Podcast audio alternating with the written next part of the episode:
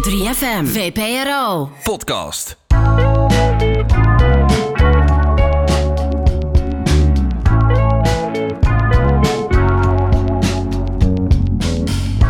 Dit is een podcast van VPRO 3 voor 12 en 3FM, waarin ik, Sagid Carter, in gesprek ga met jouw favoriete artiesten. Dit is Uncut Interviews.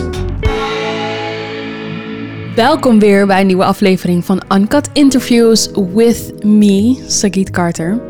En in deze aflevering ga ik in gesprek met Dave Bailey van Glass Animals. We weten onderhand wel dat TikTok echt een enorme invloed heeft op de muziekindustrie. Het is een platform dat er echt voor kan zorgen dat artiesten die we nu nog niet kennen volgend jaar misschien wel op de Grammy staan, omdat hun muziek van de een op de andere dag viral is gegaan.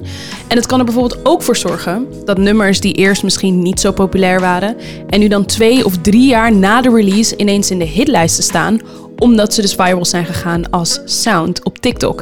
En dat laatste geldt bijvoorbeeld voor Glass Animals, die echt alweer 2 jaar geleden hun album Dreamland hebben uitgebracht, waar onder andere hun enorme hit Heatwaves op staat, die dus door TikTok weer nieuw leven heeft gekregen en nu dus bijna 3 jaar na de release te vinden is in de hitlijsten. Dus ik dacht, een goed moment om mijn interview dat ik dus 2 jaar geleden met Dave Bailey heb gehad, de frontman van Glass Animals, weer eventjes uit mijn archief te halen. En in dat interview hadden we het onder andere over dat dingen bij deze band, eigenlijk bij heel veel mensen, bijna nooit volgens plan gaan.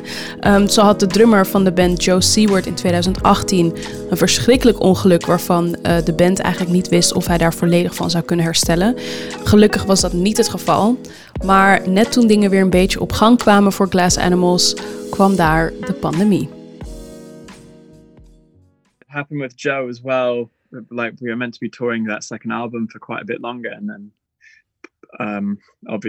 he had the terrible accident and we didn't know if he'd recover. We didn't know if we'd ever be back on the road and touring again. So yeah, but weirdly, like I don't know, I found a lot of patterns because I started writing the record after that happened to Joe. There's a lot of just a lot of parallels between that situation and the COVID lockdown situation that kind of gave me the confidence to release the music again. Yeah. But yeah, when he had his accident, I was in the hospital. I didn't know what was going to happen in the future. All seemed really bleak and shitty. And I was stuck inside all day, like without anything happening. I wasn't like going out seeing friends. So your brain just goes into like memory mode and starts like, I think humans like need experience to feel human. Yeah. They need to be doing like new things. And I think that's your brain's way of compensating is like, one, having really crazy dreams. Mm-hmm. And 2, like reliving these old memories and nostalgia. And I felt like I was just coming out of that after the Joe situation when I was starting to like see the light and he was touring again, he was playing drums again, and then lockdown. The like parallel was kind of uncanny. Like again, the future is totally up in the air.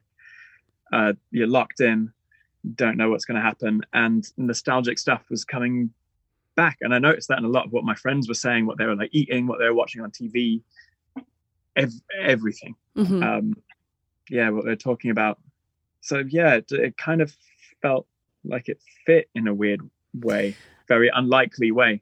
Usually you don't really dive into your personal stuff when it comes to writing music, but on this next record, I haven't heard it in full, but what I've heard is that it's a very personal record. It's definitely really personal. Yeah. Why did you stay away from writing personal songs before this? Other people are definitely more interesting than me. So I was writing songs about other people. Also, it's the way I was brought up. My mum was always like, don't, think about others first. Mm. And then think about yourself.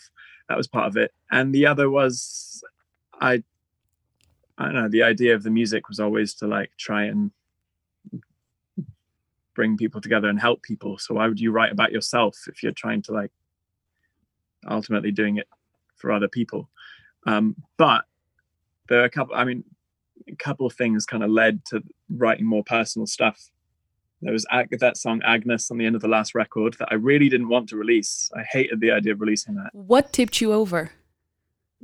The band, the label. Yeah. And so I put it on at the end. Hopefully nobody will ever get to that song. Exactly. Maybe the album's like so terrible that they'll just turn off.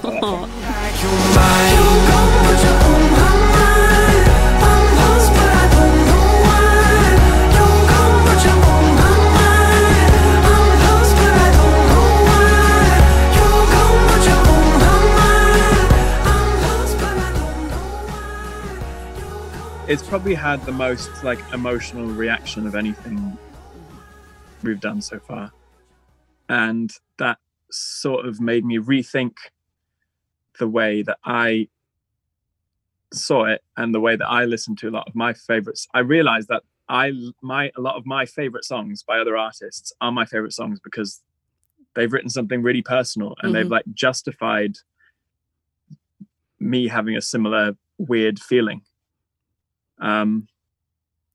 And I realized that maybe that song did that and it was kind of okay. And actually that's probably more helpful to be like really vulnerable and show vulnerability in a space where, I don't know, I think a lot of the time growing up, people are told not to be vulnerable, not to show that and to hide their emotions and to like fit into this like stereotype format of behaviors. And I only just started realizing how dark that is and how much it fucks people up. It really messes people up. Like all these like horrible gender stereotypes. And I grew up in Texas, in America, where that is like so rigid and implanted in your head. And then I moved to England and you start to realize like, oh my God, it's quite damaging. The world's like so much more colorful and more fluid than what you're told. I'm so happy that you came to the realization that your story is very interesting as well as other people, their stories. Well, I mean, I don't know if it is particularly weird or interesting or unique or anything, but I guess the only... but relatable is maybe a good word. That's it. Maybe it's so normal. Yeah, exactly. It's like... other people realize it's okay to like, I don't know, hopefully other people just start, the idea is to just make people doubt those really ingrained ways of thinking that are really toxic. Yeah. But I also read that you writing for other cool artists such as Joey Badass, Flume, Wale, Khalid, that they were working on very personal projects as well, and that inspired you to dabble into your own personal experiences. Which one of those artists really struck a chord with you when it comes to the personal stuff? I mean, I'm lucky enough to have worked with a lot of amazing people, and they learn so much in those situations. But watching Black work is just like, he's such a personal writer. He writes from his heart and he's not afraid to be sensitive. Mm-hmm. I think it's really powerful. And when you're kind of writing with someone else, you start to realize that what they gravitate towards and what they like is when you do something personal, because they can see themselves in it. It's been a little cold and not outside. Switch up the wardrobe, gotta be dressed for the ride. Got hit with a winter breeze, I know we like to act tough, what we do it for. Be careful with energy, no need to be so cold, I wanna be more. Ooh, that was a powerful learning moment. Which song from the record laid down the foundation for the rest of the album? Maybe the song that gave you the confidence to stay on this personal route. I mean, I spoke about Agnes already. That was a big thing. And seeing the reaction of that song live and also the response to the everything. People, I got sent a lot of, I don't know how people know where like my managers live and stuff, but they started getting letters and I was like, oh wow, that's like the reaction's crazy in terms of just like the emotional reaction is amazing, and I never expected that at all. So that was a big one. And then with this record, I started Dreamland, this title track, Dreamland. That was the first track where I kind of started writing. It's like the table of contents, started writing down like what I thought each other song in the album had to be about. So each line of that song is kind of to be expanded upon later in the album. Mm-hmm. And I think while I was writing that song, which was the first one for the record, I started realizing like, yeah, this, where I had to go to make the album work. Yeah. And that was the like tearing off the Band-Aid moment, I guess. Where yeah. Shit, I'm going in. We're going to do this.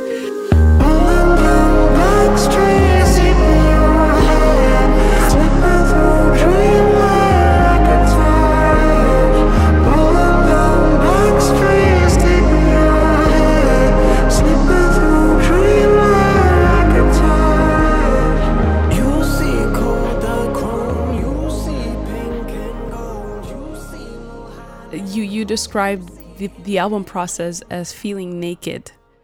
What was it like? What was it like showing the rest of the band the things that you've been working on? They know me pretty well, but there's definitely still stuff on this album that they didn't know about, mm-hmm. or had not really like questioned. So it was strange showing them.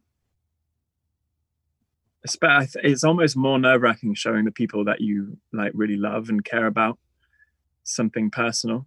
I kind of found that right in the previous record, that it's the previous one records like stories about other people and people I'd met on tour, and I find that those people are so open because mm-hmm. you're strangers. Yeah. And now like, yeah, I'm doing this really personal record. It was the hardest people to show were like my mum and the band, but when they were accepting of it and they were like, oh, this is actually like amazing, I really relate to this bit, and I know this little bit about you, and it's amazing to hear more about that.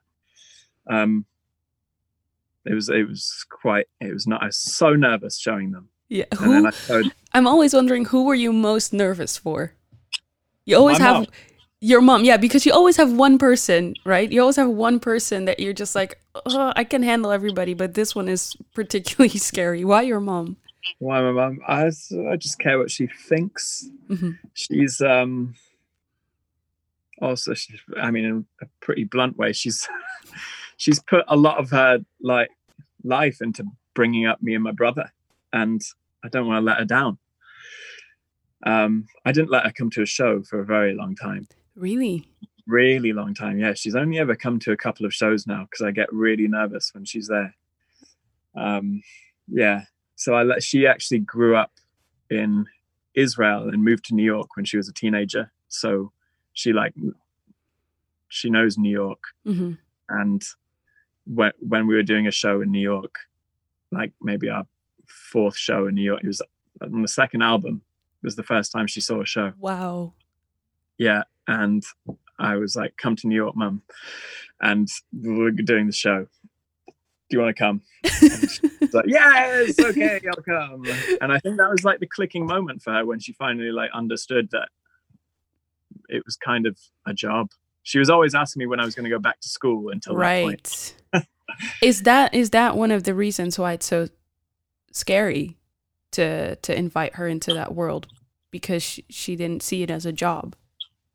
Well, I think she obviously wanted me to, you know, survive and mm-hmm. be comfortable for the rest of my life, and she's put so much of herself into that being the case. Mm-hmm. I think a lot of mothers do, and I would have also felt like a total failure if I yeah because she put so much effort into me. Like, I don't know, she was like trying to teach me things growing up, and it's science. She wanted me to do something vocational that had like a job, a secure job at the end of it. And then I was just the last minute was like, oh yeah, I've dropped out of medical school and I'm going to go be a musician. That's like the worst thing you can do. Literally the most unstable, worst thing you can possibly do. Yeah. And I imagine she like nearly had a heart attack. But I think that moment was, yeah, that was a big moment. Was that also, sorry, was that also the first moment you felt successful? And I put air quotes because what is success anyway? But yeah, that's another big question. Yeah. But was that for you that you felt like maybe you made it?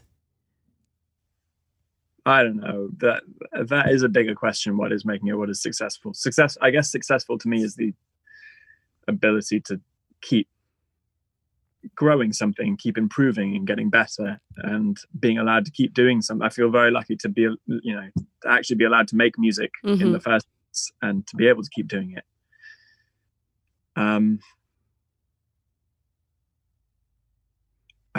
I don't know if it was more success or just like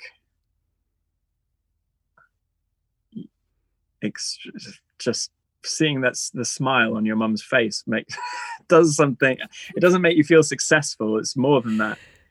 It's like acceptance from your yeah. He's accepted what is quite a big life choice, and I don't know. It's more than success in a way. Yeah, it's a bit indescribable.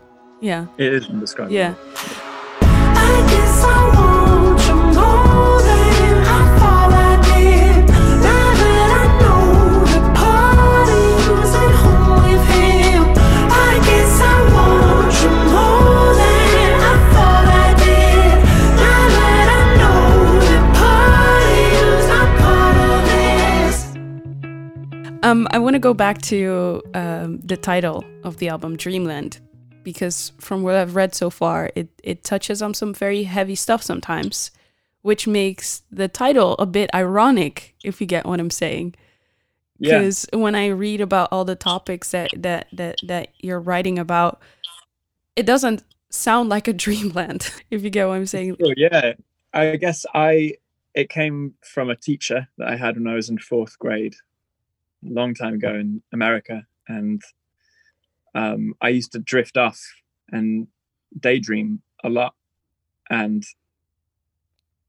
I don't know, dreaming doesn't necessarily have to be abstract. Dreaming can be very real, and I think that's what I was doing. I'd kind of drift off and start thinking about other things when I was little, and like memories, just that idea of like reliving things and memory and memories now, like when you've kind of relived memories now, you see them in a very different way.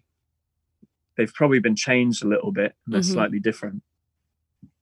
And that way they are sort of dreamlike. But this teacher used to say like, David, you're in dreamland again. Come back. Come on. Mrs. Brooks. I remember she was like, I went to see her every Halloween and tried to scare her. But she always knew. She knew who I was. She could tell. Yeah, it's very clever. I liked her. Yeah, that's where it comes from. Because I feel with Heatwave, the latest release, I feel like you get a way better glimpse of what we can expect when it comes to Dreamland. Definitely, that one for me is like it's a big part of the album. Yeah. And I think it's definitely more got the vulnerability that I think is shown in a lot of the other songs, and it's one of my favorites. It is. Yeah, it's sad. It's quite a sad record overall. Yeah. I was like looking through I'm doing like a outline of the record now for one of the streaming services, kind of track by track. And I'm going through and like, it's pretty dark. The lyrics are not necessarily joyful. There's an optimism for sure. But Heatwaves definitely has that like sadness. But also at the same time, I guess there's an acceptance in it. Like the idea of that is that like you can't always make everyone else happy, even though you really want to. And you're told to your whole life that you need to be this like hero figure and not show sadness and not. Yeah, it comes down to that vulnerability thing again. And you can sense it in the music itself, because the lyrics are pretty sad, but then the music, the sound of it is very upbeat and happy. Yeah, I like that juxtaposition. Yeah. A lot of my favorite books and films have that juxtaposition, because I think it's quite hard to actually get the full weight of something, the full weight of sadness, if you do a really just sad record that's mm-hmm. sad the whole time. And you kind of lose the roller. The downs don't feel as far down. Yeah. And the ups don't feel as high up and happy, and it becomes quite one dimensional. Yeah. So a lot of I love this book. I've talked about it a lot, called Everything Is Illuminated. Do you know that book? No. No, it's this guy Jonathan Safran Foer, and he, read it. But it's just the perfect balance of funny and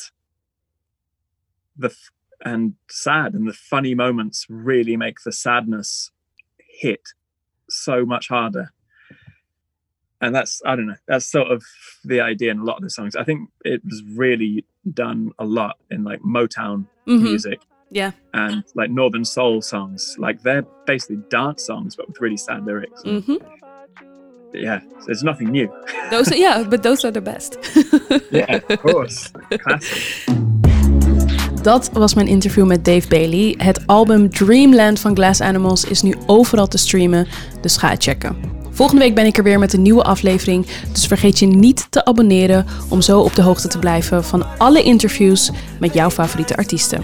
Tot volgende week. 3FM Podcast. George Floyd repeatedly told the officers that he could not breathe after an officer knelt on his neck. Meer dan 5000 mensen kwamen gisteren samen om te protesteren op de Dam in Amsterdam. Ik schrok enorm van de intensiteit rondom Black Lives Matter en de felle discussies.